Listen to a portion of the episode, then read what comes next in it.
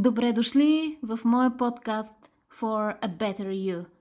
Аз съм Катя Купенова и обичам да говоря за нещата, които ме вдъхновяват, насърчават и променят. Тук, в моя подкаст, ще ги изричам на глас и ще ги споделям с вас. Може да ме слушате в YouTube, Spotify или Facebook.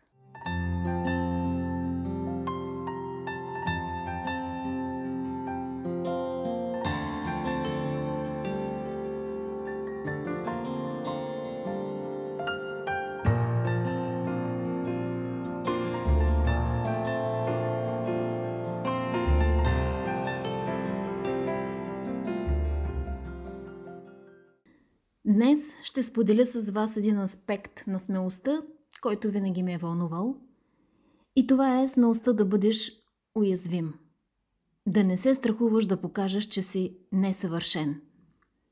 Коренът на английската дума за смелост, courage, е кор, което на латински означава сърце.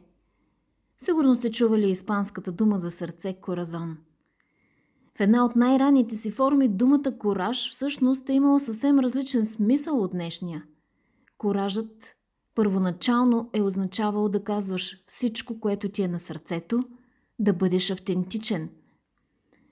С течение на времето обаче тази дефиниция се е променила малко и днес коражът, смелостта е по-скоро синоним на героичността. Героичността често означава да изложиш на риск живота си, а обикновената смелост означава да изложиш на риск собствената си уязвимост. Аз категорично смятам, че днес имаме нужда от герои. Но имаме нужда и от автентични хора. Ние самите да бъдем автентични и да не се страхуваме да говорим за несъвършенствата си. Защото само тогава сме способни да създаваме здрави отношения – Смелост е да вдигнеш ръка в клас и да кажеш, че не разбираш урока, че искаш малко повече обяснения. Знаете ли колко невероятно смело е да изречеш спокойно двете думи «Не знам», когато си сигурен, че всички около теб знаят?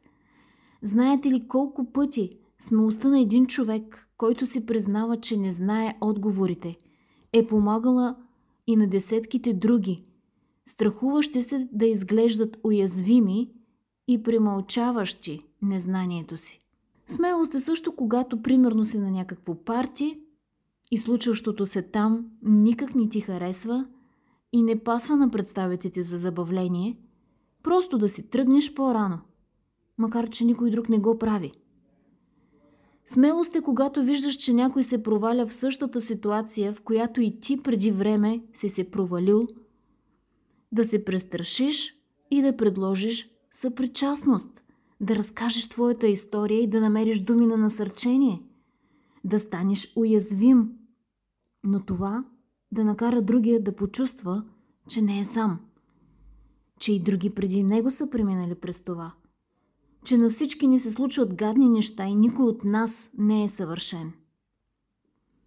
Смело сте за мен и когато ти задават въпроса как си, да не се срамуваш да признаеш, ако в момента имаш някакви житейски борби, през които преминаваш, или тъгуваш, или се чувстваш самотен.